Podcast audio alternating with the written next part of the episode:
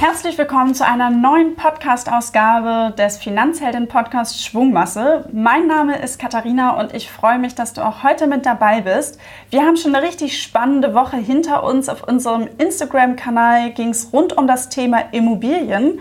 Wir haben das Thema Immobilien und Eigenheim unter unterschiedlichen Aspekten beleuchtet. Und zum Abschluss der Woche habe ich mir jetzt noch mal eine Fachfrau hier äh, zur Seite geholt aus unserem Haus, Sabine Münster. Hallo Sabine. Hallo Katharina. Ich freue mich, dass du heute mit mir die Ausgabe hier aufnimmst. Und ähm, ja, bevor wir aber noch mal so tiefer in das Thema Immobilien einsteigen, wäre es klasse, wenn du dich einmal noch mal so ein bisschen vorstellst. Wer bist du und was machst du? Ja, mein Name hast du ja schon gesagt. Ähm, vielen Dank, Sabine Münster. Ähm, ich bin seit vielen, vielen Jahren bei Comdirect und die letzten fünf Jahre ähm, bin ich in der Baufinanzierung tätig, im aktuell als Bereichsleiterin Baufinanzierung und Vorsorge.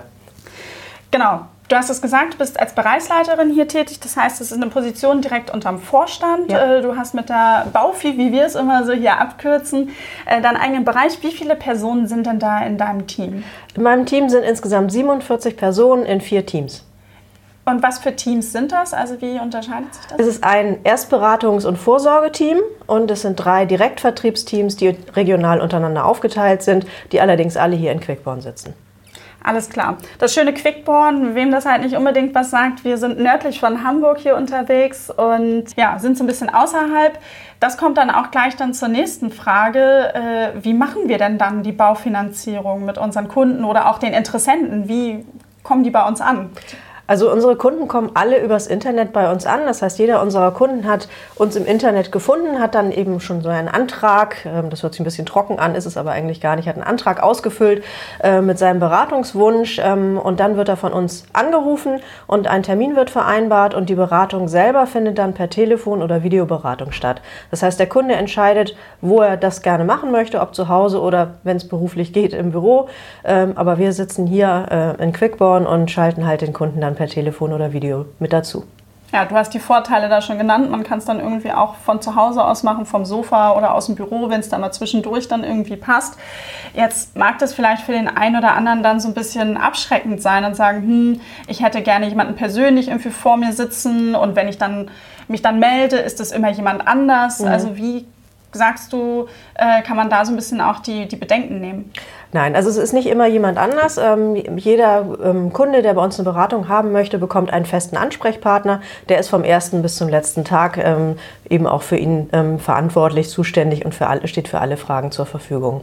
Ja, Angst muss man gar nicht haben. Also wir ähm, FaceTime oder ähm, machen Videocalls über WhatsApp oder Skype oder was.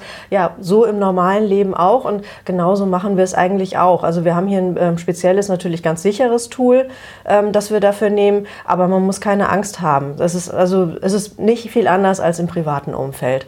Und es hat tatsächlich die Vorteile anders, als wenn man beispielsweise zu einer Bankfiliale geht, muss man keinen Parkplatz suchen, man muss sich nicht irgendwie schick anziehen. Äh, man kann das ganz, äh, ganz normal von zu Hause aus machen, Katharina, wie du es eben gesagt hast. Also ob jetzt im äh, Hoodie oder im, äh, naja, im Nachthemd geht tatsächlich auch. Uns ist das tatsächlich total egal. Ähm, aber es ist halt so bequem und zu welcher Uhrzeit der Kunde das tatsächlich auch möchte. Also keine Schalteröffnung Öffnungszeiten, keine Parkplatzsuche, in einem ähm, total netten Umfeld für den Kunden. Er kann sich seinen Kaffee oder sein Getränk selber holen. Ähm, wir machen es dann auch für unsere, auf, auf unserer Seite, aber es ist eben total unkompliziert. Ja, man merkt, du bist äh, natürlich super tief im Thema drin. Sagst, du bist jetzt seit fünf Jahren hier bei Comdirect in der Baufi. Ähm, das Thema Baufinanzierung an sich, ähm, habe das auch schon in meiner Themenwoche gesagt in der Story. Ich habe selber auch schon gekauft. Das ist ein super emotionaler und schöner Prozess. Wann ist so bei dir die, die Liebe zum Thema Baufinanzierung irgendwie entstanden oder wie lange bist du in diesen Bereichen unterwegs beruflich? Eigentlich schon ewig. Also ich habe meine berufliche Karriere fing an bei einer ganz klassischen Filialbank und ähm, da eben auch in der Kundenberatung und da war gehörte Baufinanzierung eben auch mit dazu. Dann irgendwann bin ich zu Comdirect gekommen und war hier im Produktmanagement tätig. Dann habe ich hier eben auch meine ähm, eigene Immobilie gekauft und habe diesen ganzen Prozess eben auch mitgemacht und fand das total spannend. Und als die ähm, und als die Comdirect dann eben auch anfing, äh, Baufinanzierung zu vermitteln beziehungsweise das Projekt gestartet hat, war ich eben in meiner meiner alten Funktion auch im Projekt schon mit dabei und habe eben die Baufinanzierung schon von der Wiege an begleitet quasi.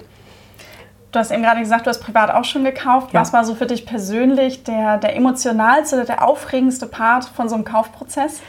ach, man sieht sich so viele schöne ähm, Immobilien an und auch weniger schöne. Und ich, ähm, es ist so, manchmal passt es ja auch nicht so ganz zusammen, das, was man richtig toll findet. Also ich weiß, die erste Immobilie, die wir uns angeguckt haben, die übersteigt stieg unser Budget komplett. Und das, ich hatte mich total in dieses Haus verknallt und mhm. dachte, oh, also so, so schön. Es war wirklich, es passte alles und ähm, der Garten war schön und das Haus war schön. Und, aber letztendlich, wenn du dir es nicht leisten kannst, musst du halt dann auch irgendwo Abstriche machen und musst wirklich ganz tief in dich gehen und sagen so, will ich mir das wirklich antun? Und dann muss man sich wirklich überlegen, so, man muss ja auch noch, man will ja auch noch mal in Urlaub fahren und dann ist vielleicht das Auto mal kaputt oder man muss sich eine neue Waschmaschine kaufen und so. Und da muss man sich wirklich, da muss man echt einen kühlen Kopf dabei bewahren, bei aller Emotionalität und so schön das auch alles ist und dann gucken, so ist das jetzt wirklich das Richtige. Mhm. Und das war für uns eben dann auch damals der, der ausschlaggebende Punkt. Wir haben uns dann auch ganz billige Immobilien angeguckt, haben gesagt, uh, oder auch Immobilien, wo wir gesagt haben, nee, also hier sind die Nachbarn schon so komisch, also hier wollen wir auf keinen ja. Fall hin. Und dann haben wir ähm, das Haus, in dem wir jetzt wohnen, uns angeguckt. Ich bin da reingekommen, dachte, okay, hier musst du noch ganz viel reinstecken, auch, auch an Energie und auch an Geld. Und ähm, und auch an Wochenenden und äh, Feierabenden. Aber letztendlich kannst du dir vorstellen, hier die nächsten Jahre zu verbringen. Und das war es dann irgendwie so, dieses Gefühl, es passte irgendwie alles zusammen, man muss noch ein bisschen was tun, aber es war bezahlbar und mittlerweile haben wir es uns echt super schön gemacht. Im Augenblick bauen wir tatsächlich auch nochmal an, mhm. machen nochmal einen Wintergarten mit dazu und man muss ja nicht alles auf einmal machen. Man kann ja auch ganz viele Dinge ähm, nach und nach machen. Aber ich höre so ein bisschen raus, so der Schlüssel dann am Ende zum Erfolg nach dieser ersten großen Enttäuschung. Viel angucken, sich ein Bild davon machen, auch mal in anderen Preisklassen und unterschiedliche Dinge sich anzugucken ja. und zu testen. Ja. Und ähm, da hatte ich dann ja mit deiner äh, Mitarbeiterin und Kollegin äh, ja auch schon drüber gesprochen in unserer Instagram-Story, dass man halt ja dann auch immer den äh, Finanzierungsberater dann halt eben auch antickern kann und sagen kann, okay, hey, pass mal, passt die Bewertung hier des ja. Hauses, wie passt das in meinem Budget? Das ist ja auch immer unterschiedlich. Und dann halt eben darauf warten, auf diesen Moment, wo man halt sagt, hier, hier passt das alles und ähm, hier, hier habe ich das Gefühl, es stimmt. Genau. Und auch gerne mal, also es gibt ja im Internet natürlich auch bei Comdirect diverse Rechner, die man einfach mal ja. nehmen kann und einfach mal durchprobieren kann. Was heißt das jetzt eigentlich? Also was kostet mich das jetzt eigentlich wirklich unterm Strich? Ähm, und ich glaube, das, zum, ähm, das vorher schon mal abzuchecken, das hilft eben auch. Ja ein Eigenheim jetzt auch gerade zur Selbstnutzung zu kaufen, wir haben darüber gesprochen, ist ein recht emotionaler Prozess. Und was würdest du raten? Gibt es nochmal ähm, zusätzlich zu dem Punkt, okay, was kann ich mir überhaupt leisten? Was sind immer so wichtige Punkte bei der Finanzierung, die man beachten sollte für sich selbst? Ähm, was bin ich eigentlich auch für ein Typ? Das ist, glaube ich, auch nochmal ganz wichtig ähm, zu sagen. Also bin ich eher so der sicherheitsorientierte Mensch und möchte eigentlich wissen, was zahle ich die nächsten 20 Jahre für diese Immobilie? Oder bin ich so ein flexibler Mensch? Das heißt, so ich sage, ich weiß eigentlich gar nicht, wo es beruflich für mich hingeht und vielleicht mache ich in fünf oder zehn Jahren was ganz anderes und dann will ich dieses Haus vielleicht wieder verkaufen und ähm, das hängt natürlich dann auch mit den Zinsbindungen zusammen. Oder ich weiß äh, genauso, also ich, in meiner Familie, persönlichen Familienplanung, steht vielleicht in den nächsten Jahren ähm, ein Kind an. Das heißt, möglicherweise fällt ein Einkommen zumindest ähm, übergangsweise mhm. weg. Und all diese Dinge sollte man sich vorher tatsächlich überlegen. Das sind die Bausteine für eine perfekte Baufinanzierung nachher. Ja. Jetzt das Beispiel hast du genannt, es steht irgendwie äh, vielleicht das Thema Kind an. Also sagen wir jetzt mal, ich würde mir überlegen, Mensch, äh, ich möchte ein Haus kaufen, möchte eine Familie gründen. Welche Möglichkeiten gibt es denn da? Was kann ich denn da äh, sozusagen in der Finanzierung ja, berücksichtigen? Ja, also man kann beispielsweise sich eine Finanzierung suchen, wo man den Tilgungssatz wechseln kann. Das heißt, man kann dann sagen, okay, für einen bestimmten Zeitraum tilge ich halt weniger von meiner Immobilie ähm, und ähm, dadurch wird die Rate dann halt auch günstiger. Magst du einmal vielleicht für die, für die das Wort Tilgen ganz Neues nochmal erklären, was genau der Tilgungssatz bei der Rate ist? Ja, also die Rate besteht ja aus zwei Teilen. Das eine ist natürlich der Zinssatz und das andere ist das, ähm, ist das womit man das ähm, Darlehen eben auch zurückzahlt. Und das wird eben Tilgung genannt. Und dieser, ähm, dieser Betrag, also man vereinbart eine anfängliche Tilgung und dieser Betrag wird auch immer höher im Laufe der Zeit, weil das Darlehen sich ja verringert. Aber man kann diesen Betrag eben auch nicht bei allen Banken, aber bei einigen Banken variieren. Okay, muss man halt eben entsprechend anfragen. Äh, Gibt es dann irgendwie andere Sonderfälle, wo man sagen kann, da kann man auch irgendwie nochmal hin und her switchen und, und irgendwie sozusagen dran drehen? Ja, da gibt es also ganz, ganz viele ähm, Dinge und da, genau das macht eben auch eine gute Beratung aus, ähm, da, dass meine Kollegen da eben auch ähm, die richtigen Fragen stellen, die wissen, ähm, worauf es dann auch ankommt und das hier jetzt erschöpfend äh, tatsächlich zu erklären, das würde, glaube ich, den Rahmen sprengen. Aber das ist wirklich, ähm, das bezeichnet eine gute Beratung aus, dass wirklich alle Dinge rund um die persönliche Lebensplanung und ähm, abgeklopft werden und berücksichtigt werden. Es gibt nicht die ähm, 0815 Baufinanzierung. Ja, das heißt also, auf Seite der Beratung können wir hier sagen, wir fragen uns, äh, unseren Kunden sozusagen und Kundinnen die Löcher in den Bauch, um halt wirklich das Perfekte auch zu finden. Ähm, ein Tipp, wenn du als Kundin äh, selbst agierst, ähm, kann ich auch immer nur wieder sagen, frag auch deinen Berater, deine Beraterin alle möglichen Löcher im Bauch, denn dafür sind sie da, dafür, äh, das ist ihr Job und keine Frage ist zu blöd und ähm, ich habe das selber auch gehabt, dann fällt einem irgendwie mitten in der Nacht irgendwie was ein, aufschreiben, nächsten Morgen eine E-Mail hinschicken, die Fragen stellen, weil dafür sind die Leute auch wirklich da und die machen das ja auch wirklich total gerne. Ähm, und ganz, das ist, mhm. also das kann ich echt nur unterstreichen, Katharina. Das ist total wichtig und auch im Beratungsgespräch, wenn man was nicht verstanden hat, weil Banker neigen manchmal dazu, ihre Fachbegriffe, wie eben dieses Thema Tilgungssatzwechsel, ähm, ähm, um sich zu werfen. Nachfragen, nachfragen, nachfragen. Ähm, auf Augenhöhe mit dem Berater, der ist jetzt nicht der, der Gott, der alles weiß. Ähm, Du musst als Kundin wissen, oder du, für dich als Kundin muss es tatsächlich die passende Finanzierung sein. Und du bist das Ausschlaggebende. Und du musst es wirklich verstehen, was da passiert. Und du musst nachher die nächsten ähm, 20, 25 Jahre auch glücklich damit sein. Und deswegen gleich am Anfang alle Fragen stellen, ähm, die man hat. Und ähm, dann, nur dann wird es gut. Jetzt gerade, wenn ich von ähm, Immobilie spreche zur Eigennutzung, ist es ja häufig so, dass man zu zweit äh, finanziert. Mhm. Da kann ich mir das manchmal auch schwierig vorstellen, wenn die Einkünfte total unterschiedlich sind, vielleicht auch die Meinungen der Partner auseinandergehen. Wie sind so deine Erfahrungen in dem Bereich und vielleicht auch irgendwie so, so ein Rat, den du vielleicht da hast?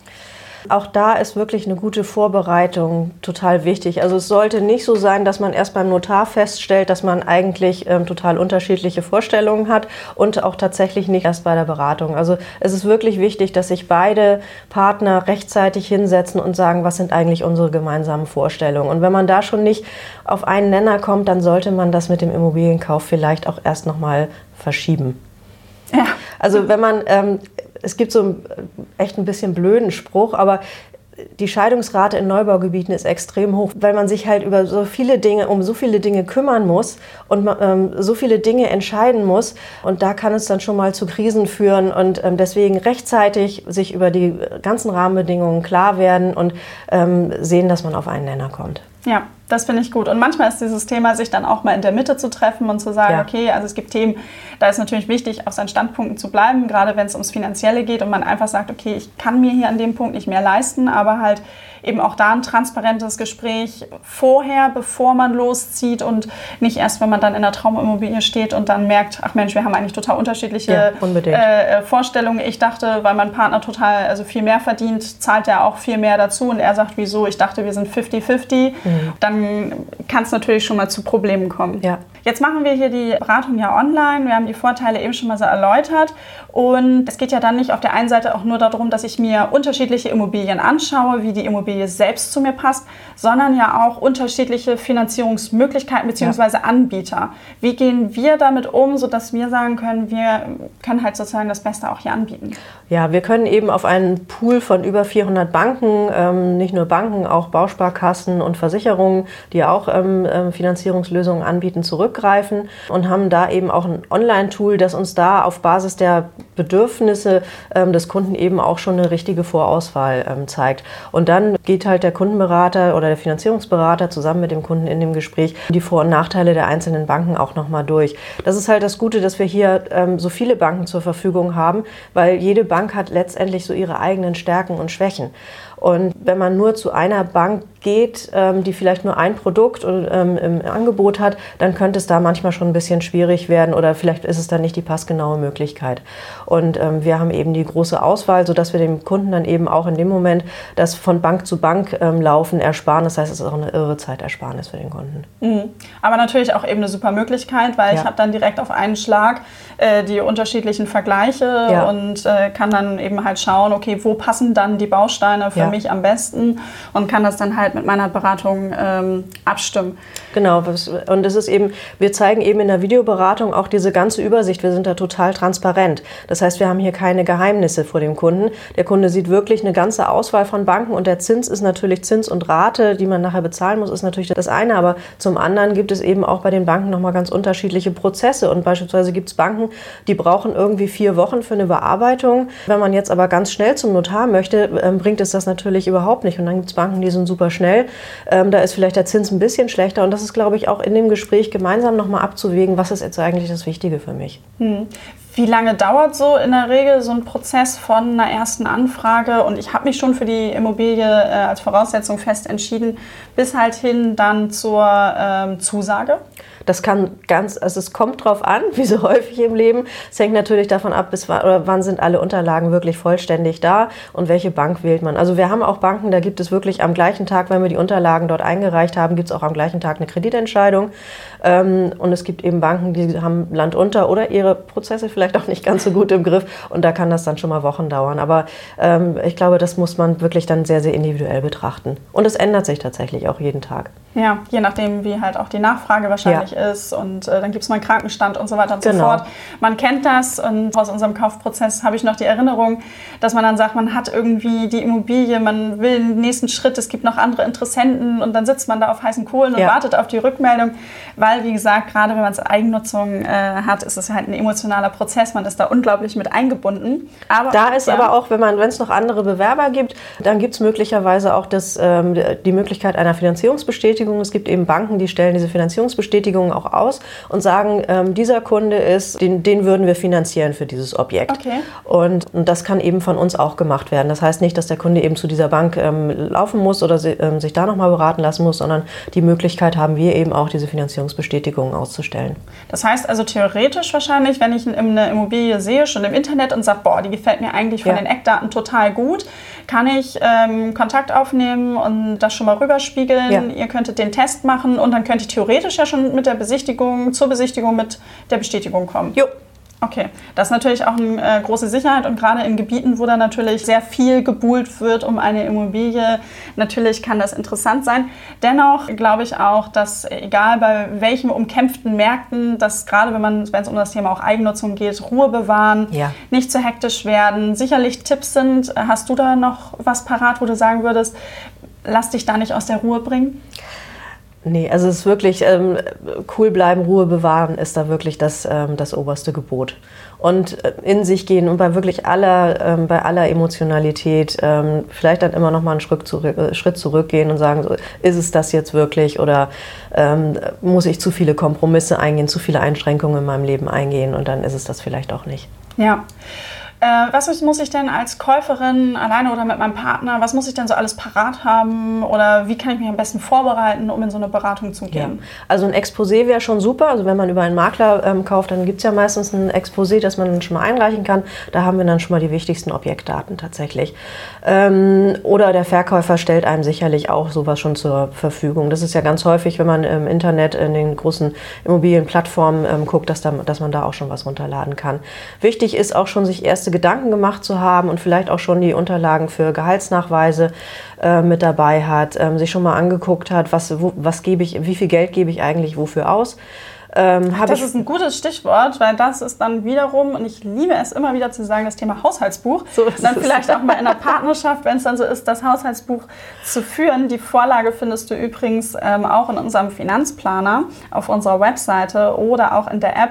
Also auch im Prozess des Hauskaufes. Ich liebe es einfach. Es ist, muss ich sagen. Es ist essentiell. Es ist wirklich essentiell, um sich wirklich einen Überblick zu verschaffen, was kann ich mir eigentlich leisten. Habe ich vielleicht noch Kredite, die ich zurückzahlen muss?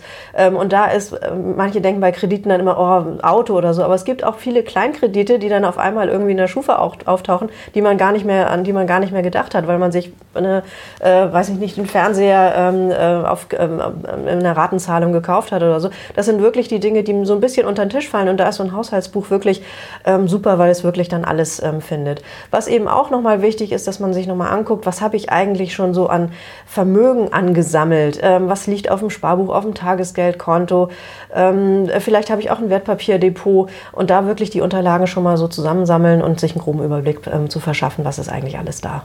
Ja, du hast eben gerade kurz die Schufa angesprochen. Vielleicht könntest du noch mal ein, zwei Worte sagen, was genau die Schufa ist, in welchen Punkten es sozusagen dann irgendwie für euch oder für, insgesamt für die Bank auch irgendwie negativ ist, wenn da was drin steht. Du hast eben schon gesagt, so ja, die Finanzierung dann von so, von so einem Fernseherratenkauf mhm. könnte dann irgendwie schwierig sein. Und vielleicht auch dann, was man äh, tun kann, um die Schufa ein bisschen besser aussehen zu lassen. Ja, also wir selber sind ja nur Vermittler. Wir gucken uns in dem Moment die Schufa nicht an, aber die finanzierende Bank fragt halt bei der Schufa an. Die Schufa ist so eine unabhängige naja, es ist keine Behörde, es ist ein Unternehmen tatsächlich, das ganz viele Daten über Menschen sammelt. Das hört sich ganz schrecklich an, ist es aber eigentlich gar nicht. Ähm, das heißt, jeder Mensch, der ein Girokonto eröffnet oder einen Kredit aufnimmt, ähm, der hat einen Schufa-Eintrag ähm, und das ist also wirklich, das ist nichts Negatives. Das ist überhaupt nichts Schlimmes. Man sollte es halt nur, man sollte nur mit offenen Karten spielen, dass man sowas hat. Wenn man einen Kredit nicht zurückzahlen kann, ähm, dann wird es schon negativ und das wird dann eben auch in der Schufa vermerkt, damit die ähm, Banken, die zukünftig Kredite vergeben wollen, dann ein bisschen vorsichtiger sind. Also da gibt es äh, jede, Menge, ähm, jede Menge Eintragungen. Die einen sind total neutral, das ist überhaupt nicht schlimm, andere sind nicht ganz so gut und jeder Mensch kann sich tatsächlich bei der Schufa auch eine aktuelle Auskunft ziehen und sieht dann eben auch, was über ihn gespeichert ist an Daten. Okay, dann kann man natürlich dann im Zweifel auch, wenn man halt finanziert, äh, auch mit seinem Berater sprechen und sagen, okay, ist es vielleicht besser, wenn ich den einen oder anderen Kredit ablöse? Es kann ja auch unter Umständen mal sein. Genau. Weshalb sich auch da mal so einen Überblick zu verschaffen und vielleicht bei, dem, bei der nächsten Geschichte, wo man sagt, ach, das könnte ich auch finanzieren, vielleicht nochmal nachdenken, ob es dann wirklich nötig ist. Wir haben auch eben darüber gesprochen, wie viel Vermögen habe ich denn so? Wo, mhm. wo, liegt denn, äh, wo liegt denn was? Das ist auch dieses schöne Thema, sich mal Überblick zu verschaffen. Da spielt das Thema ja dann auch irgendwann Eigenkapital Eigenkapital ja. äh, so ein bisschen eine Rolle. Jetzt äh, wurden wir häufig gefragt im Vorfeld, wie viel Eigenkapital brauche ich eigentlich, um mir eine Immobilie leisten zu können? So viel wie möglich. Nein, also man sollte mindestens die Nebenkosten, also die Maklerkosten, Notarkosten, Grunderwerbsteuer und was dann alles ähm, noch so anfällt ähm, im, im Zuge eines Immobilienerwerbs, ähm, wenn man baut, kommen dann noch irgendwelche Erschließungskosten möglicherweise dazu. Das sollte man schon aus der eigenen Tasche zahlen können. Und alles darüber hinaus, je mehr man hat, ähm, umso besser tatsächlich. Denn je mehr Eigenkapital da ist, desto besser wird normalerweise auch der Zins. Ja, und ähm, jetzt habe ich die Immobilie äh, gefunden und äh, bringe, sagen wir mal, nur 50 Prozent der Nebenkosten sozusagen als Eigenkapital mit. Gibt es da auch Möglichkeiten oder kann man dann sagen, nee, das sollte man dann lieber vielleicht nochmal überdenken? Also die Möglichkeiten gibt's und das ist so ein ganz klassisches kommt drauf an, ähm, mhm. wie so häufig. Also wenn die Haushaltsrechnung stimmt, dann findet man wahrscheinlich da auch noch mal eine Lösung. Das heißt, wenn man auch nach Abzug der Rate noch genügend übrig hat ähm, fürs tägliche Leben, ähm, dann kriegt man das auch irgendwie hin. Aber es ist tatsächlich, also es macht vieles einfacher, wenn man denn doch noch mal überlegt, will ich jetzt wirklich diese Immobilie kaufen oder spare ich noch mal ein paar Jahre ähm, mehr Geld? Ja. Sehr gut. Gibt es einen Rat in äh, Bezug auf das Thema Finanzierung, wo du sagst, das bewährt sich irgendwie immer oder das würdest du gerne nochmal mitgeben? Ich muss alles verstanden haben. Also mhm. nur wenn ich, ich darf kein, kein schlechtes Gefühl in der Bauchgegend haben. Also bei einem Kopf, den man natürlich braucht, aber wenn man das Gefühl hat, irgendwas ist noch offen, irgendwas habe ich nicht verstanden ähm, oder bei irgendwas habe ich irgendwie so, so ein Grummeln, ähm, dann nachfragen oder es lassen. Ja, sehr gut. Bin ich auch absoluter Freund von, weil irgendwie muss ich das, äh, ja, muss das irgendwie alles zusammenpassen. Und ja. äh, da sagt man uns Frauen ja nach, dass wir eine sehr gute Intuition haben und irgendwie, ja, stellt sich das Gefühl dann ein und wenn man das dann noch gemeinsam in der Partnerschaft hat, ist es ja. natürlich umso besser. Ja, und wenn man das Gefühl hat, der Berater nimmt einen nicht ernst, dann holt man sich am besten einen anderen Berater. Weil auch da ist, glaube ich, ähm, da sind Frauen manchmal vielleicht auch ein bisschen zu zurückhaltend und schüchtern und trauen sich diese Fragen nicht zu stellen. Äh, oder man wird irgendwann hat das Gefühl, man wird von oben herab behandelt. Also da achten wir bei uns eben auch schon sehr drauf, dass das nicht passiert. Mhm. Ähm, aber sollte man irgendwo in die Verlegenheit kommen, sich woanders beraten lassen ähm, und da wirklich dieses schlechte Gefühl haben, nehmt eure Füße zusammen und haut ab. Also ähm, nein, ja. also diese Investition ist zu groß, als dass man da ähm, ein schlechtes Gefühl haben dürfte. Ja, jetzt hast du immer so gesprochen, äh, auch von dem Berater. Mhm. Äh, ihr seid im Team 47 Leute. Wie seid ihr denn so aufgestellt? Ähm, also von meinen Teamleitern, ich habe halt vier Teamleiter und davon sind zwei Frauen und zwei Männer. Ja. Ähm, und die Teams selber sind auch super gemischt. Also da ist, glaube ich, ich habe es noch nicht ausgezählt, aber ich würde mal sagen, es sind fast vielleicht sogar mehr Frauen als Männer. Ja. Und ich muss auch dazu sagen, meine erfolgreichsten sind überwiegend auch Frauen. Das ist vielleicht das Thema Empathie und Intuition, ja. ähm, gepaart mit einem super Fachwissen. Ähm, daher kommt das wahrscheinlich. Ja, jetzt ähm, springe ich noch mal so ein bisschen zurück zum Anfang, um dann gleich noch mal dann äh, erst zum Abschluss noch mal zu kommen. Wir haben ja am Anfang so darüber gesprochen, dass du Führungskraft bist. Du hast eben gesagt, deine äh, erfolgreichsten ähm, ja, äh, im Team sind dann auch die Frauen. Wie motivierst du selbst irgendwie andere Frauen hier im Unternehmen oder auch außerhalb des Unternehmens? Äh, Führungsaufgaben zu übernehmen oder vielleicht magst du auch noch mal erzählen, was hat dich persönlich dazu motiviert, dann diese Führungsaufgabe für das ja gar nicht so kleine Team dann mhm. auch zu übernehmen? Mhm. Ja, wie motiviere ich Frauen? Das ist ein bisschen schwierig. Also ähm, weil letztendlich die Motivation muss natürlich aus einem selber kommen. Ich kann tatsächlich nur ermutigen, ähm, wirklich diesen ja, den Mut zu haben, diesen Schritt zu gehen. Man muss auch mal einen Konflikt aushalten können, man darf sein Licht nicht, man muss sich auch zeigen. Also ähm, viele Frauen, die ich kenne, die, die ich erlebe, die sind so, und so war ich tatsächlich früher auch, ganz viel fleißiges Lieschen und ähm, so, äh, wenn ich hier eine gute Leistung bringe, dann werde ich schon auffallen. Nee, man muss auch ab und zu mal für sich trommeln. Und ähm, sonst merkt es keiner und ähm, die männlichen Kollegen kochen auch nur mit Wasser. Ja. Und wissen auch nicht immer alles von Anfang an, aber sie können sich zum Teil besser verkaufen. Also ja. wirklich den Mut haben, ähm, auch mal die eigene Komfortzone zu verlassen. Ja. Wie hast du für dich getrommelt, ähm, als du in die Position gekommen bist? Äh, das weiß ich ehrlich gesagt gar nicht. Also ich war ja vorher auch schon Führungskraft und ähm, hatte damals tatsächlich auch einen Vorgesetzten. Ähm, ich bin eben, hat mich, als ich meine erste Führungsaufgabe übernommen habe, bin ich aus dem Team selber gekommen und hatte halt auch einen Vorgesetzten, der mich da auch gefördert hat, der ja. mich eben auch gesehen hat und gesagt habe, du hast diese, ähm, du hast, du kannst das, ähm, ich traue es dir zu und deswegen ähm, finde ich super, wenn du das machen möchtest. Ich, ähm, du machst das jetzt. Und dann, und dann ging es irgendwie alles seinen Lauf. Ich glaube, so einen schlechten Job habe ich da nicht gemacht. Bin halt ein bisschen aufgefallen, möglicherweise auch positiv. Ähm, und dann hat man mich halt ähm, gefragt, ob ich ähm, auch weiterführende Aufgaben übernehmen möchte. Und ja, ja. Habe ich dann nicht Nein gesagt. Sehr gut. Also Ja sagen, wenn man die Möglichkeit bekommt ja. und natürlich auch das Thema eben einen Unterstützer zu haben, einen Förderer ja, oder Förderin äh, ist natürlich wichtig. Zum Abschluss würde ich noch mal ganz gerne auf ein Thema kommen. Wir haben ja im Vorfeld über Instagram so ein bisschen in unsere Community gefragt, äh, was interessiert euch denn zum Thema Immobilien? Und eine Frage, die, ähm, die sehr, sehr häufig kam, ist das äh, Thema gewesen, was ist wichtig, wenn ich eine Immobilie kaufen möchte zum Vermieten? Jetzt haben wir die ganze Zeit darüber gesprochen, zur Eigennutzung. Ja. Das, äh, also wann lohnt es sich, eine Immobilie zu kaufen und sie zu vermieten? Was ist da, was, was können wir da nochmal mitgeben auf diese Frage? Oh, das ist echt schwierig. Das ist schwierig und das würde eigentlich schon fast einen neuen eigenen Podcast ähm, bedeuten.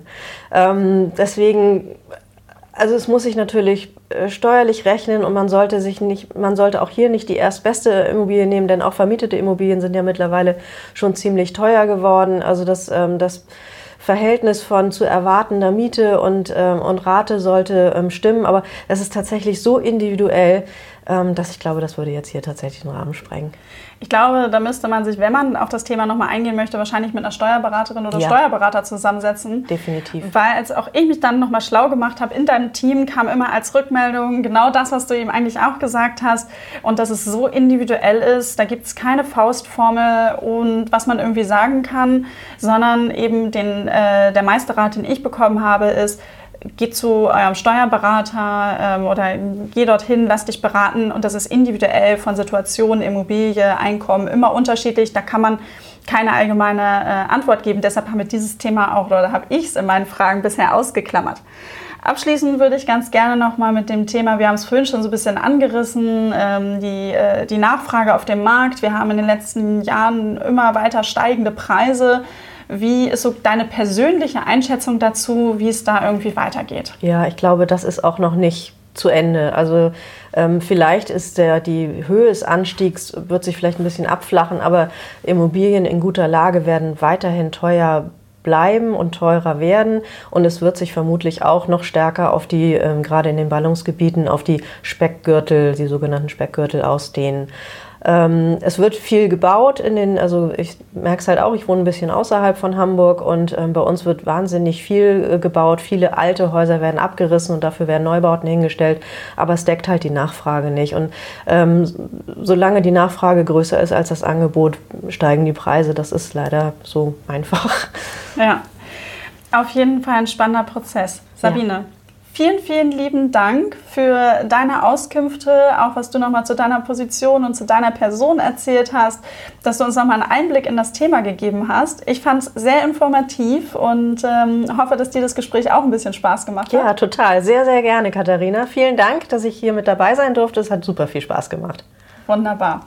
Dann hoffe ich, dass auch dir, liebe Hörerin, diese Ausgabe äh, gefallen hat. Wenn dem nämlich so ist, freuen wir uns total über eine Bewertung von dir. Schreib auch gerne was in den Bewertungskommentar. Das ist für uns immer total wertvoll, denn nur so können andere wirklich auch auf uns aufmerksam werden und so kann sich der Podcast noch weiter verbreiten.